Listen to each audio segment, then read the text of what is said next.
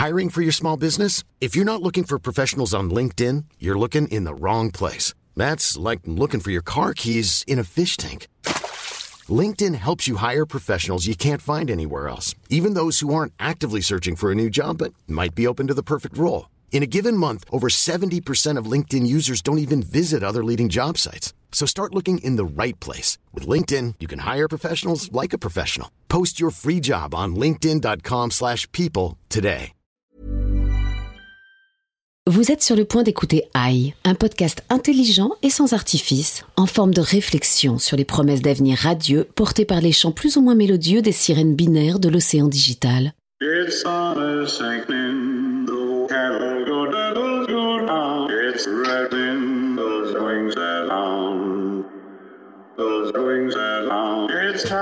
Bonjour, je suis Vincent Malone et si vous m'entendez, c'est que vous avez choisi d'écouter AI, le podcast tout en douceur qui analyse les conséquences plus ou moins positives de l'évolution de l'intelligence artificielle sur nos quotidiens.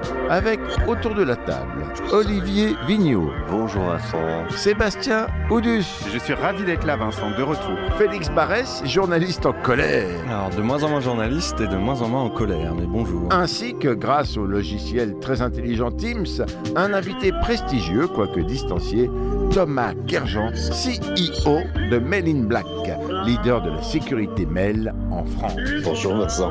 Le sujet du jour étant La cybersécurité.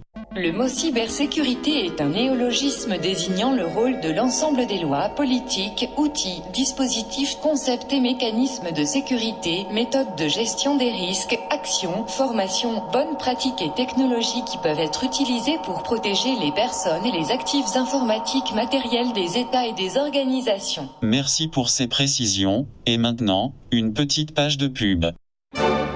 Aujourd'hui, vous avez le pouvoir de changer votre vie avec CyberDog, le premier agent évolutif personnalisé qui vous permet de naviguer en toute sécurité. Avec CyberDog, on est sur Internet comme à la maison. Il nous prévient en cas d'intrusion. Oui, c'est un peu comme toi. C'est vrai, avec CyberDog, le phishing ou les malwares polymorphes n'ont qu'à bien se tenir. Mais si CyberDog peut instinctivement détecter les hameçonnages ou les rançongiciels par exemple, vous pouvez également le dresser comme n'importe quel chien de garde. Je lui ai appris à traquer les fake news. Il devient fou quand il renifle un logiciel pirate. À vous donc de lui apprendre vos bons et mauvais usages, qui sont vos amis et qui sont vos ennemis. Doggy connaît tous mes collaborateurs et tous mes clients, et il est craint par tous mes concurrents. Et oui, CyberDog n'est pas un dog pour rien. S'il sait vous défendre, équipé des dernières évolutions en matière d'hypertrucage, il peut aussi mordre et faire très mal. Les mecs craignent les infox et je ne suis plus jamais harcelé. Aujourd'hui, entreprise ou particulier, pour avoir la paix, il faut être bien protégé et armé. Alors n'attendez plus et adoptez vite votre CyberDog. Voulez-vous en savoir plus? Alors, Olivier, ce que nous venons d'entendre est-il crédible? Alors, crédible dans les détails du fonctionnement euh, des agents de sécurité qui pourraient pourquoi pas être des chiens, ça Thomas nous le dira et nous expliquera comment ça fonctionne et est-ce qu'ils peuvent euh, non seulement nous protéger mais aussi attaquer. En revanche, en tout cas, ce qui est sûr, c'est que c'est un sujet d'une très grande actualité, notamment avec ce qui nous est arrivé l'année dernière, tous ces gens qui sont en télétravail chez eux, des millions de gens qui finalement sont beaucoup plus vulnérables avec leur équipement informatique qu'ils ne l'étaient dans les entreprises, avec un contexte qui est que cette année quand même, du côté des entreprises, le nombre de cyberattaques qui a eu lieu a été multiplié par 4. Donc ça veut dire qu'on a un sentiment général de plus de vulnérabilité parce que les gens sont chez eux et par ailleurs, dans les entreprises, c'est manifeste, il y a plus d'attaques qu'avant. Donc le sujet de la protection de notre vie digitale et de notre usage des assets euh, informatiques est plus brûlant que jamais. Sébastien?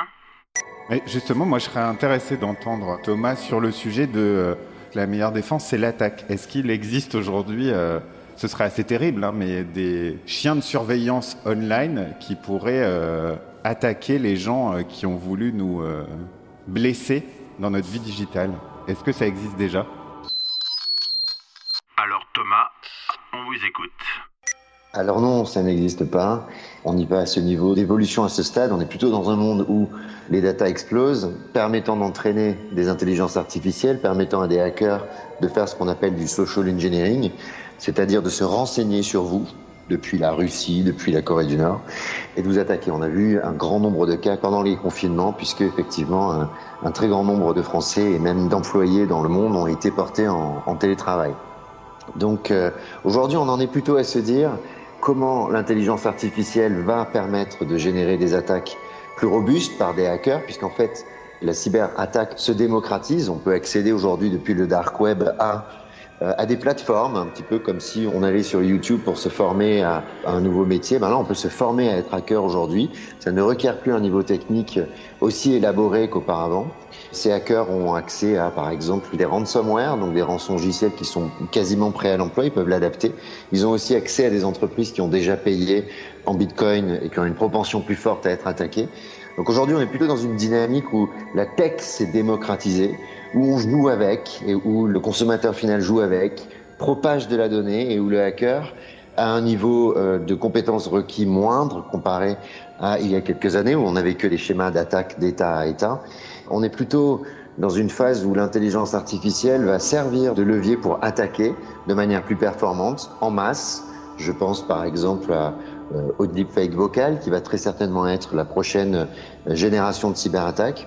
On n'en est pas du tout encore à se dire est-ce qu'une IA ou est-ce qu'une intelligence artificielle pourra nous protéger et même attaquer nos attaquants?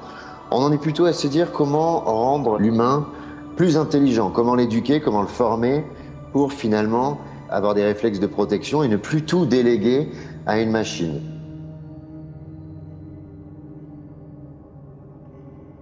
Félix, vous souhaitiez réagir Effectivement, vous évoquez là le, coaching que vous mettez en place, euh, notamment à travers votre Tour de France pour expliquer effectivement aux gens comment bien utiliser finalement euh, l'informatique pour éviter d'être euh, fragile face aux attaques. Euh, mais par ailleurs, vous avez levé beaucoup de fonds pour intensifier la recherche et le développement sur l'intelligence artificielle. Et du coup, c'est vers quel type de recherche que vous utilisez ces fonds justement pour vous défendre face aux attaques? Effectivement, donc Made in Black a fait une levée de 14 millions en 2019 pour faire ces deux choses.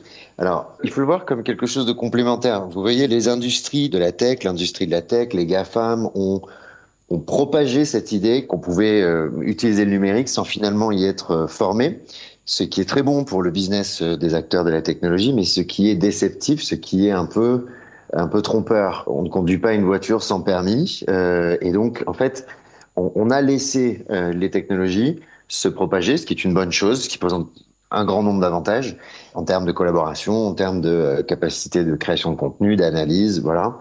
Mais effectivement, on n'a pas, euh, on n'a pas du tout euh, regardez ce qui s'est passé pendant le confinement. On, s'est aperçu pourquoi est-ce que 5 millions de Français se sont retrouvés en télétravail, bousculés, sans pouvoir vraiment assurer leur propre sécurité, alors que finalement on se baigne depuis des années dans les termes de transformation digitale, transformation numérique. Ça montre bien que on a un peu communiqué cette idée fausse que l'adoption du numérique était automatique.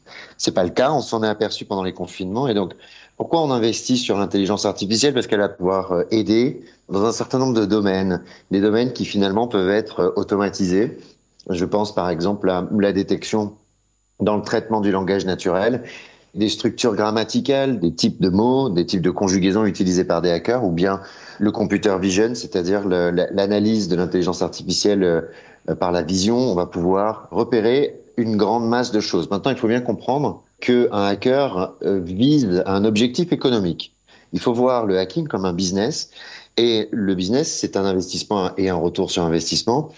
Qu'est-ce que veut faire un hacker? Il veut contourner les intelligences artificielles. Il connaît euh, les failles potentielles. Donc on va pouvoir faire un très grand nombre de choses, mais c'est comme si on se disait on va avoir une porte blindée de plus en plus épaisse, euh, plus grande, plus grosse. Bon, si on la laisse ouverte, peu importe finalement le niveau de sécurité théorique qu'on s'est offert.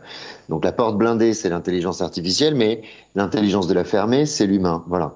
Donc le deuxième volet d'investissement qu'on a fait effectivement, et c'est quelque chose qui est passionnant, puisqu'en fait on n'est plus du tout dans un registre de cybersécurité à proprement parler, on est plutôt sur le registre des neurosciences, de la psychologie. On essaye de comprendre pourquoi certains utilisateurs ont une propension plus fortes que d'autres à se faire attaquer. Et là, on a, des résultats assez passionnants. On travaille avec le CNRS là-dessus, on travaille avec un certain nombre de psychologues et neuroscientifiques pour comprendre et on s'aperçoit que on a un certain nombre de légendes urbaines très bien propagées dans l'inconscient collectif.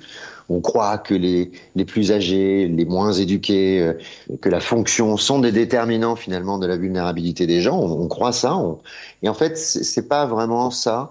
C'est plutôt la relation à l'attaque qui détermine la propension de quelqu'un à se faire attaquer de manière successful. Voilà. Avant de laisser la parole à Sébastien, vous venez de donner euh, l'idée qu'il y avait une sorte de profil de gens attaquables. Est-ce que plus les gens se sentent soit intelligents, soit supérieurs, soit invulnérables, plus ils sont facilement attaquables? C'est un critère. Mais les plus gros déterminants qu'on observe aujourd'hui sont plutôt sur le registre émotionnel, en réalité. Si vous prenez un groupe d'utilisateurs en focus group, vous allez vous apercevoir que ceux qui sont déterminés comme anxieux, d'accord, anxieux étant des gens qui ont une aversion au risque, qui répondent assez vite à l'agression dans la vie en général, ou qui, qui perçoivent l'agression de manière plus forte que la moyenne des gens, d'accord?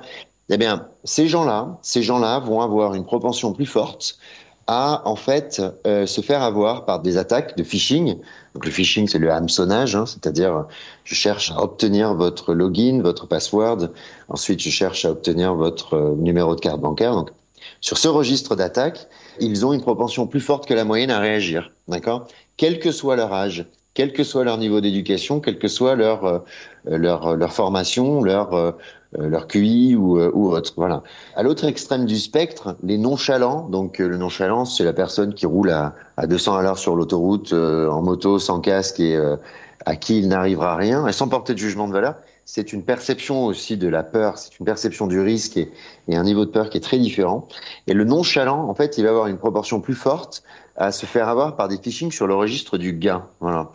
Et donc, le registre d'attaque, l'image, la sémantique utilisée peut changer, mais ces deux registres marchent particulièrement bien. Voilà. Donc, ce sont plutôt des axes comme ceux-ci sur lesquels on, on travaille aujourd'hui. Merci Sébastien. Vous racontez euh, quelque chose de super intéressant sur le fait qu'effectivement les grands acteurs de la tech ont dit bah tout le monde peut en profiter, c'est accessible à tout le monde, etc. Or, il faut euh, une certaine euh, éducation à la chose. Comment euh, est-ce que vous, vous pensez qu'on peut prendre en charge l'éducation à une meilleure sécurité euh, sur Internet? Comment on peut aider les gens à mieux se prémunir? Est-ce qu'il y a des tutoriels pour faire ça? Et qui doit endosser ce rôle-là? La tech est quelque chose pour les riches.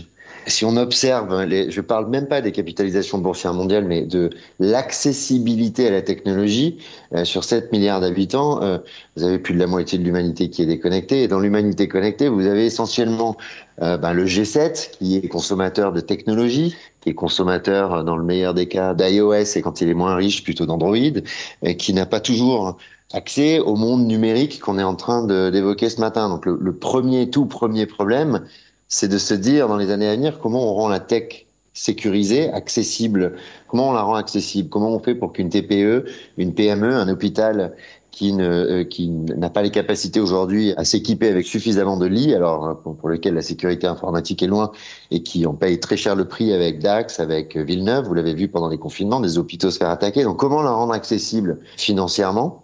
Vous avez un taux d'équipement en France, euh, vous, avez, aussi des riches et des, et des pauvres hein, dans les pays riches, hein, comme euh, comme dans tous les pays du monde. Donc comment la rendre accessible financièrement et comment la simplifier?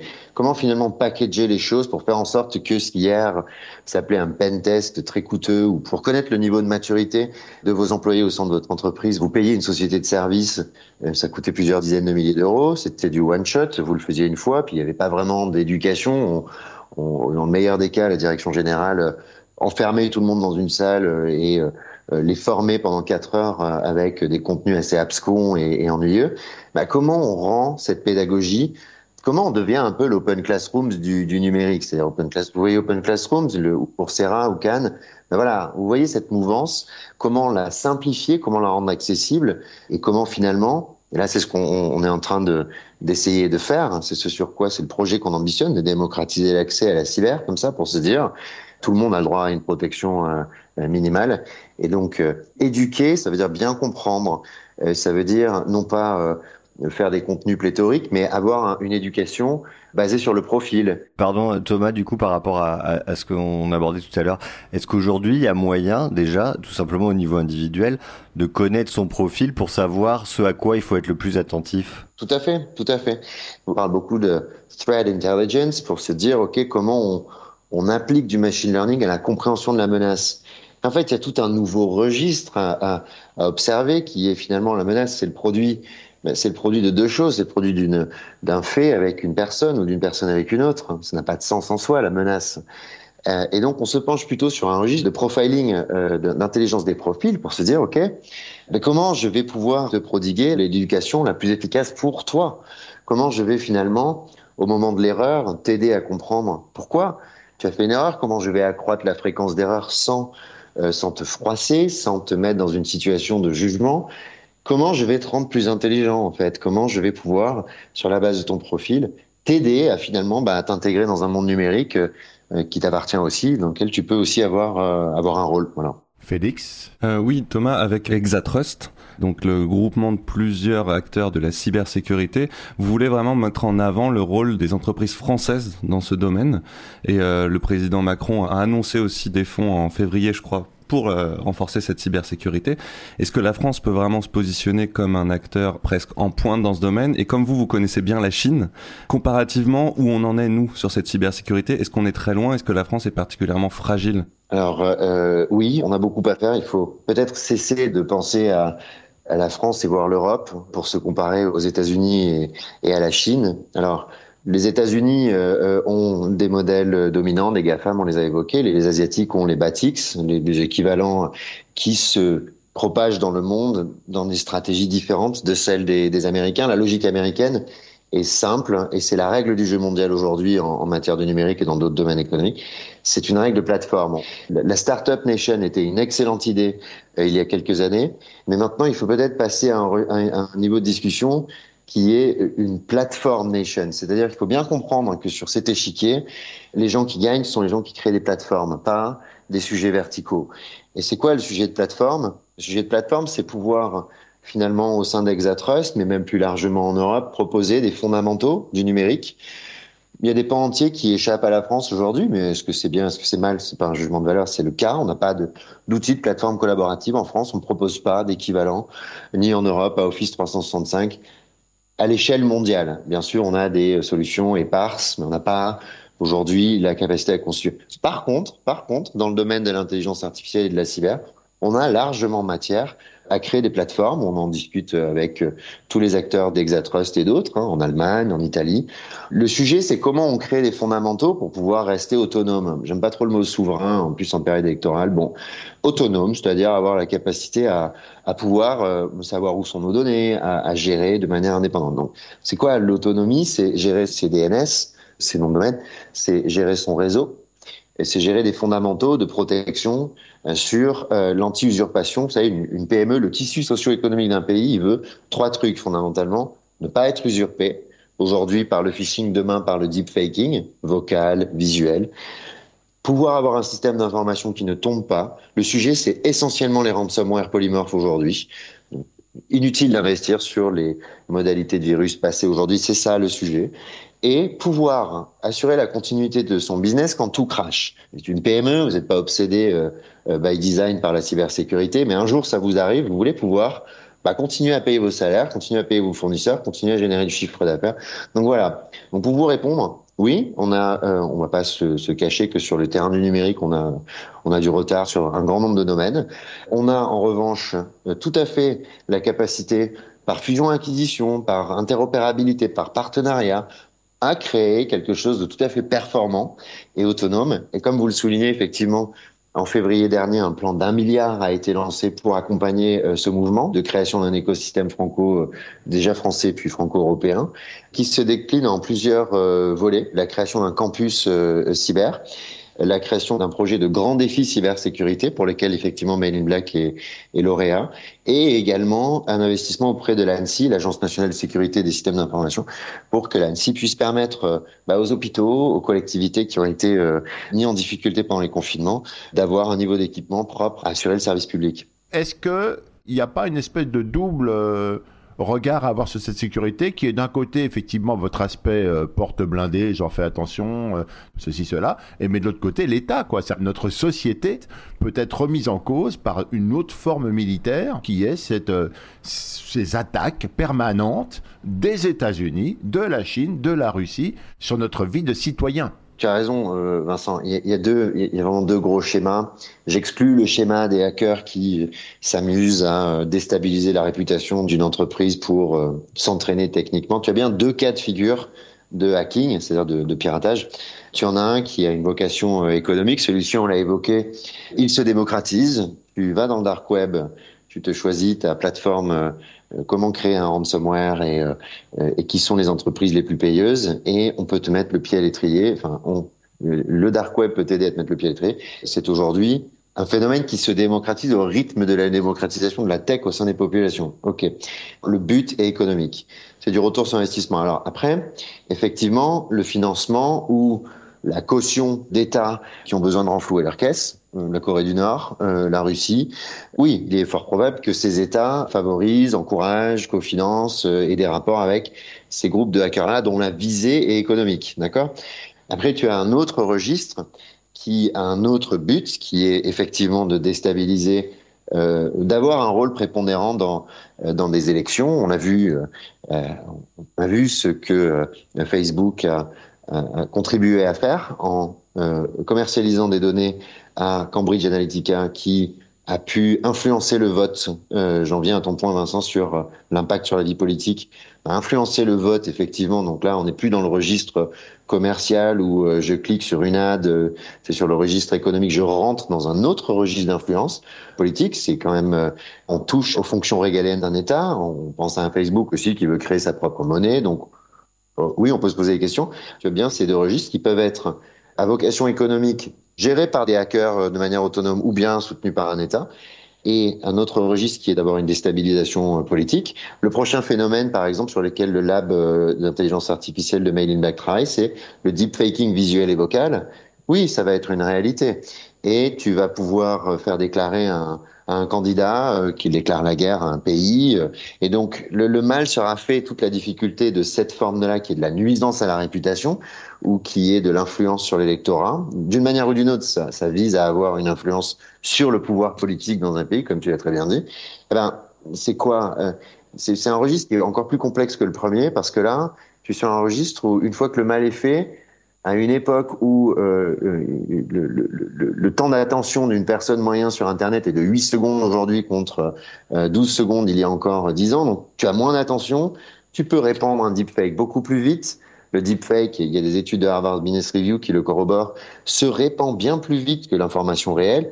Donc ça va poser effectivement un certain nombre de cas sur des vagues de croyances qu'on va avoir et qu'on va avoir du mal à, à juguler. Avant de laisser la parole à Olivier qui souhaite réagir à ce que Tout vous venez fait, de dire, euh, je ne résistais pas au plaisir d'écouter un tout petit peu de Will Smith. The good guys dress in black, remember that, just in case we ever face to face and make contact. The title held by me, MIB, means what you think you saw, you did not see. So don't blink, be what was dead is now gone. Black suit with the black Ray Bans on, walk in shadow, move in silence, guard against extraterrestrial violence. But yo, we ain't on no government list, we straight don't exist, no names and no fingerprints. Saw something strange, watch your back, cause you never quite know where the MIBs is at. Uh, and We are men in black. Galaxy defender.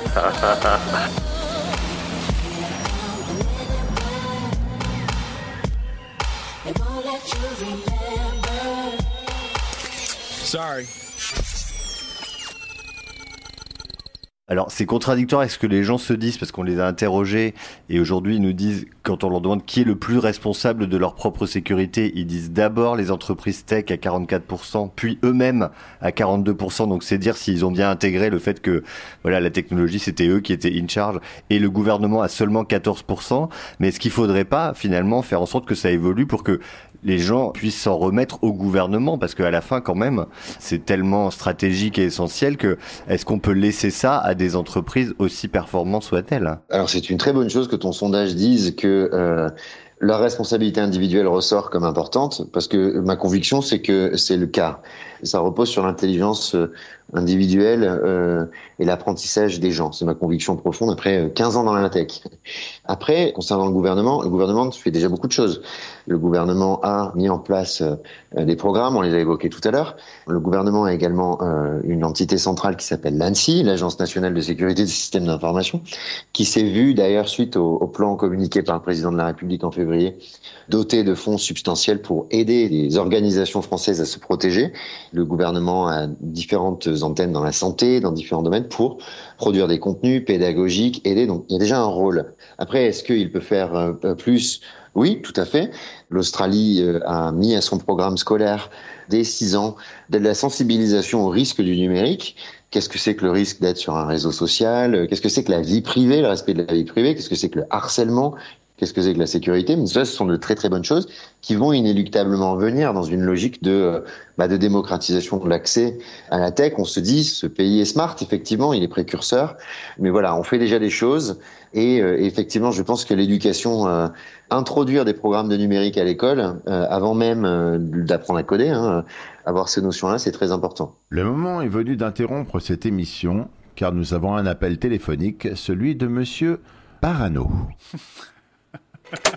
Oui, bah, euh, bonjour.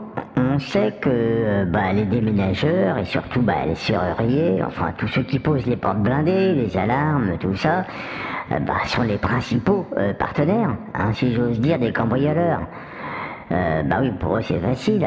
Euh, ils ont pu repérer les lieux, ils connaissent les serrures et même parfois, bon, bah, ils sont liés d'amitié avec les propriétaires. Euh, si on pense aux agences immobilières par exemple. Alors la question que je me pose et que j'aimerais poser du coup à notre invité, à votre invité, pardon, c'est est-ce que confier sa sécurité pour être à l'abri des méchants, hein, des méchants pirates, c'est pas se mettre à la merci d'autres pirates, et même peut-être les mêmes, hein, tomber de Caraïbes en Silla, quoi. Mais merci de votre réponse. Effectivement, est-ce qu'il est possible que des hackers viennent de l'industrie de la cyber? Oui, bien sûr. Et l'inverse est vrai aussi. On recrute des hackers dans, euh, chez les éditeurs de cybersécurité, parce qu'ils sont quand même le cauchemar de Monsieur Parano et à ce titre peuvent faire gagner des, des mois et des mois de recherche et développement. Maintenant, mis à part ces transfuges qui existent dans toutes les industries, il y a quand même deux business différents.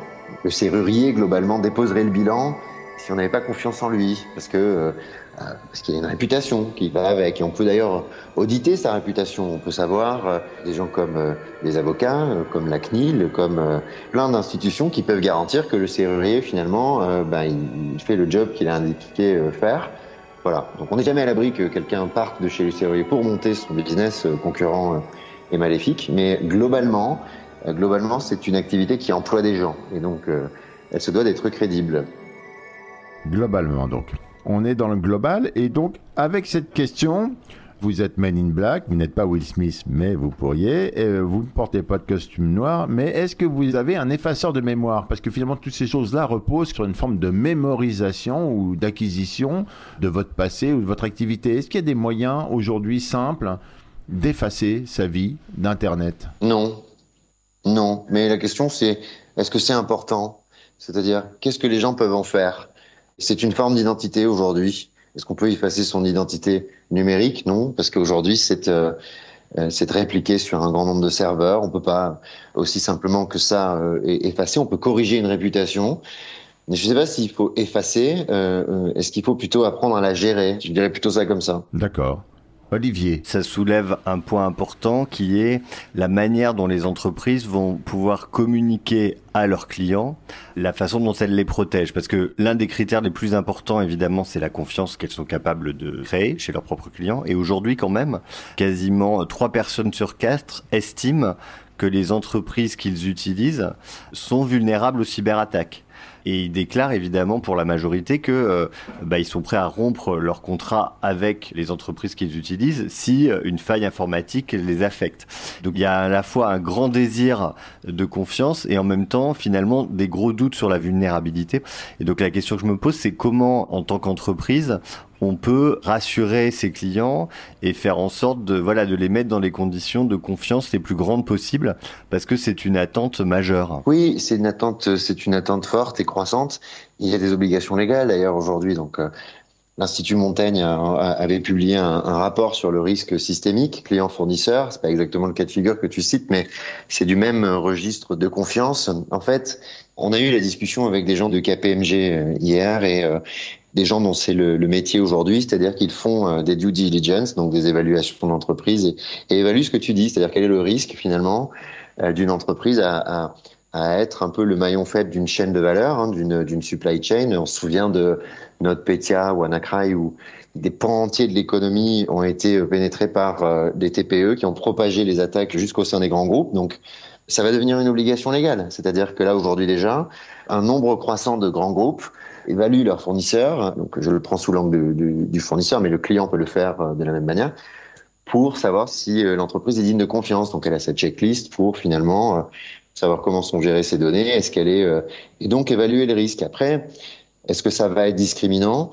Ça peut amener les grands groupes à vouloir faire porter le coût de l'équipement à des entreprises plus petites, effectivement. C'est un sujet qu'il faut vraiment bien anticiper.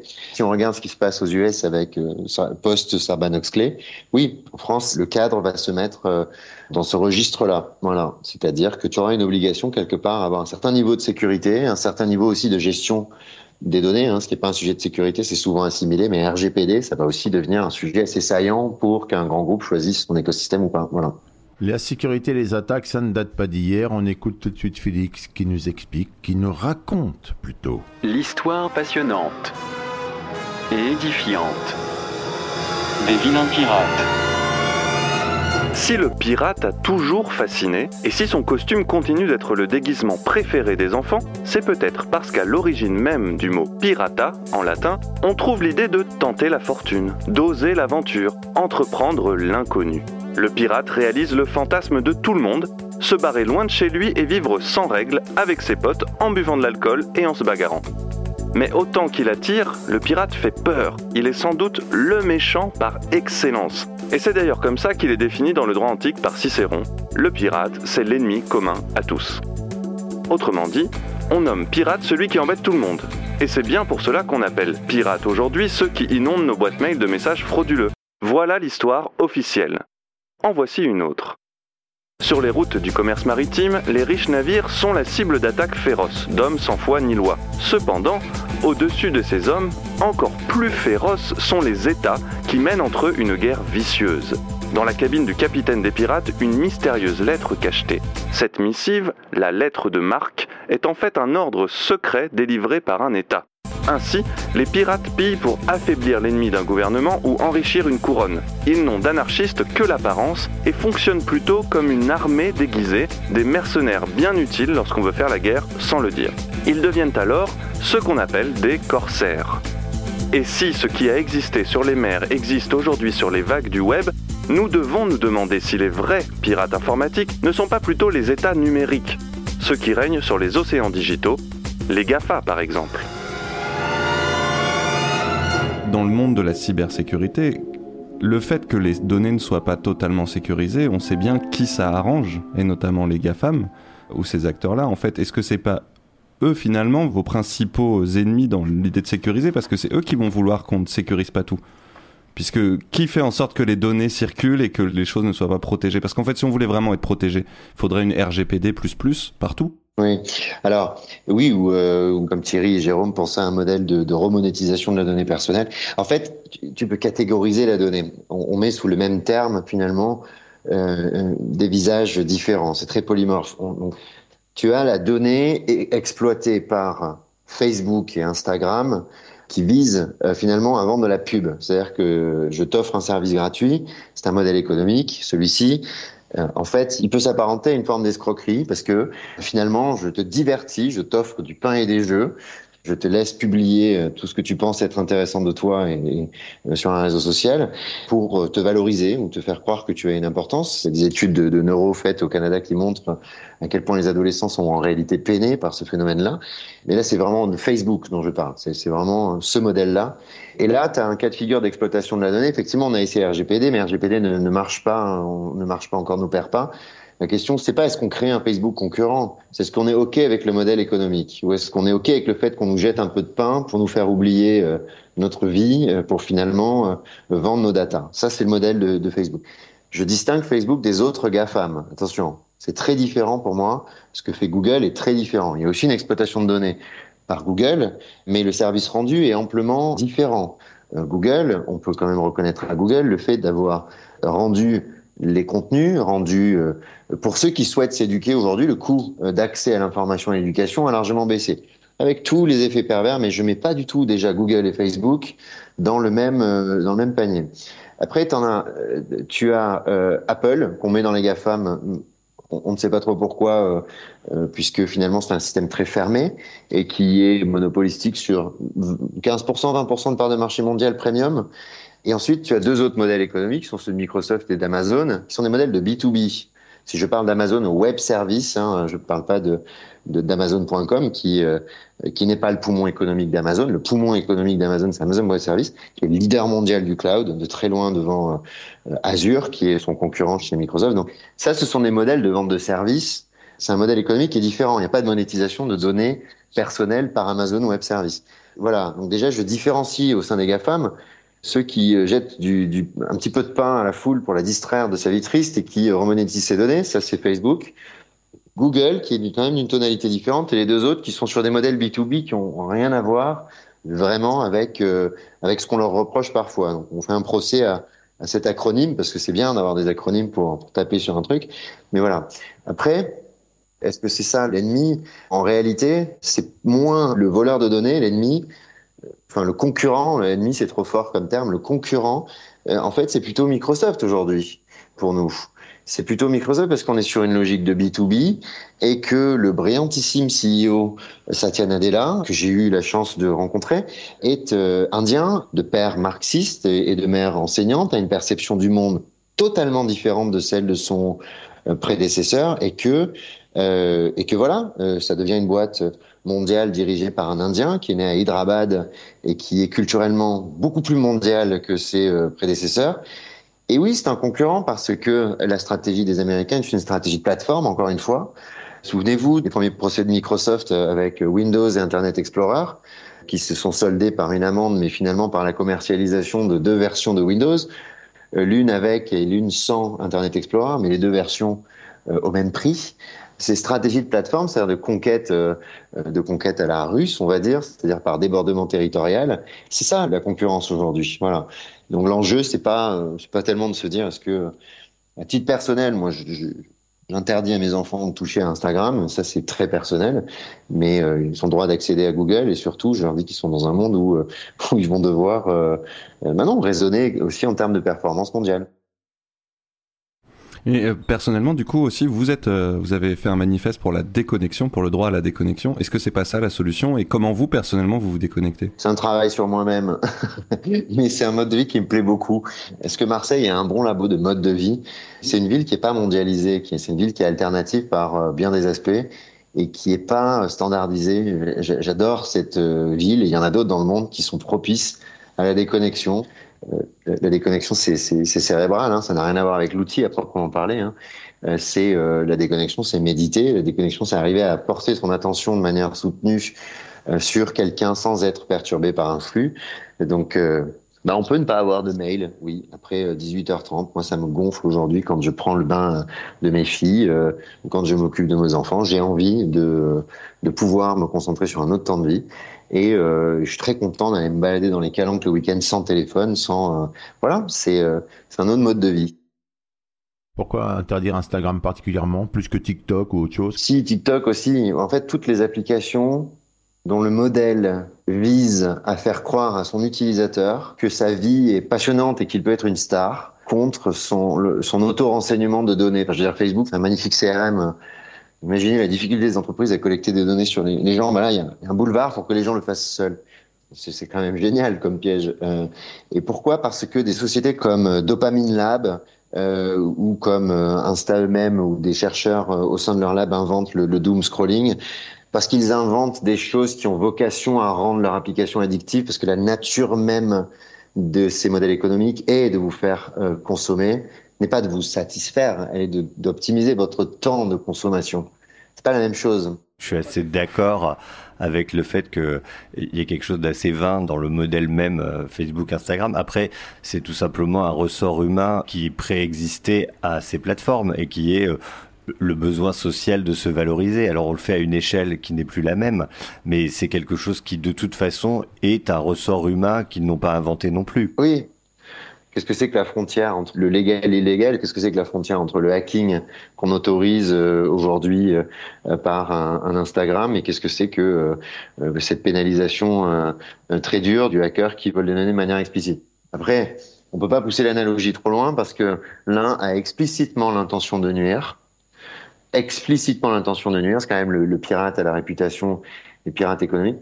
L'autre fait semblant, dans certains cas de figure, pas toujours, il, est a priori bien intentionné. Quoique si vous regardez euh, derrière nos écrans, vous avez peut-être vu le documentaire, euh, vous apercevez quand même euh, qu'il y, a- quand même un certain nombre de regrets émis par voilà. Vous connaissez le doom scroll, le doom scrolling ou, ou, dopamine lab hein C'est la fonction qui te fait scroller à l'infini, c'est-à-dire ça t'incite à ne jamais t'arrêter. Et en fait, c'est ultra nocif parce que ça te met dans un dans un canal de consommation et tu réalises que tu viens de, de perdre une heure. Euh, euh, or voilà. Le plus gros flip, Thomas, sur la sécurité qui vous vient en tête? Le plus gros flip? Ouais. Les hôpitaux, c'est horrible. Euh, ouais, les hôpitaux, les, les hôpitaux. C'était vraiment pas un, un épisode amusant d'avoir un pays un peu à genoux et en train d'essayer de se trouver des, des solutions et d'analyser euh, et d'avoir des attaques sur les hôpitaux. C'est très compliqué ça. C'est très, le niveau de stress est très important au sein des équipes euh, dans les hôpitaux et des DSI et c'est vraiment des, des situations humaines euh, très très compliquées à, à gérer. Et j'espère qu'on aura pu euh, effectivement gérer des euh, des choses comme ça. Un business attaqué, c'est une chose. Un hôpital, c'est quand même un autre, euh, c'est quand même un autre registre. Eh ben, merci beaucoup. Thomas, pour Merci tout ça, beaucoup on à vous. resterait bien des heures euh, Ouais, avec merci, ça. Qu'est-ce qu'on peut souhaiter euh, à Méline Black? Donnez-nous une idée de ce qui va se passer là. Méline Black, euh, ben, on est en forte, on est en forte croissance. On va, on est candidat euh, Great Place to Work, évidemment. Vous vous en doutiez, ça a un peu transpiré à travers, euh, à travers nos propos. On a mis en place un comité de direction euh, paritaire. On a plein de recrutements d'étrangers euh, qui viennent de, de tous azimuts. Donc, on veut en faire un lieu, le lieu le plus attractif euh, euh, en France. Euh, Mais vous êtes à Marseille. et on est à Marseille et, et ça c'est génial pour ça Je crois aussi. que ça faisait partie de l'argumentation. Donc, euh, donc, donc, il y a un projet, un vrai projet euh, people. L'ambition business, euh, enfin produit, on va dire. On veut démocratiser l'accès à la cyber. Donc, euh, on va progressivement soit innover, soit se rapprocher d'acteurs au sein d'Exatrust pour avoir une offre 360 degrés de cybersécurité accessible à tout le SMB. Voilà ce que c'est que le projet. Merci beaucoup. Merci beaucoup. Merci Olivier. À bientôt. Merci Félix. Oui, merci Sébastien. Je peux demander juste un truc à notre Ah, invité, un ah, dernier truc, un conseil, un conseil lecture parce que je sais que tu lis un livre par euh, semaine et que tu es aussi fan de Lao Tzu, soit une phrase de Lao Tzu, soit un conseil lecture, histoire de, de sortir plus Lao Tzu, cultivé. hein. Ouais. Ouais, non, Lao Tzu, c'est mon livre de, de, de chevet. Voilà, c'est mon conseil de lecture euh, de la semaine. Lao Tzu. le Tao Te King. Voulez-vous en savoir plus? C'était Aïe, une émission du Poste Général en partenariat avec BETC Digital.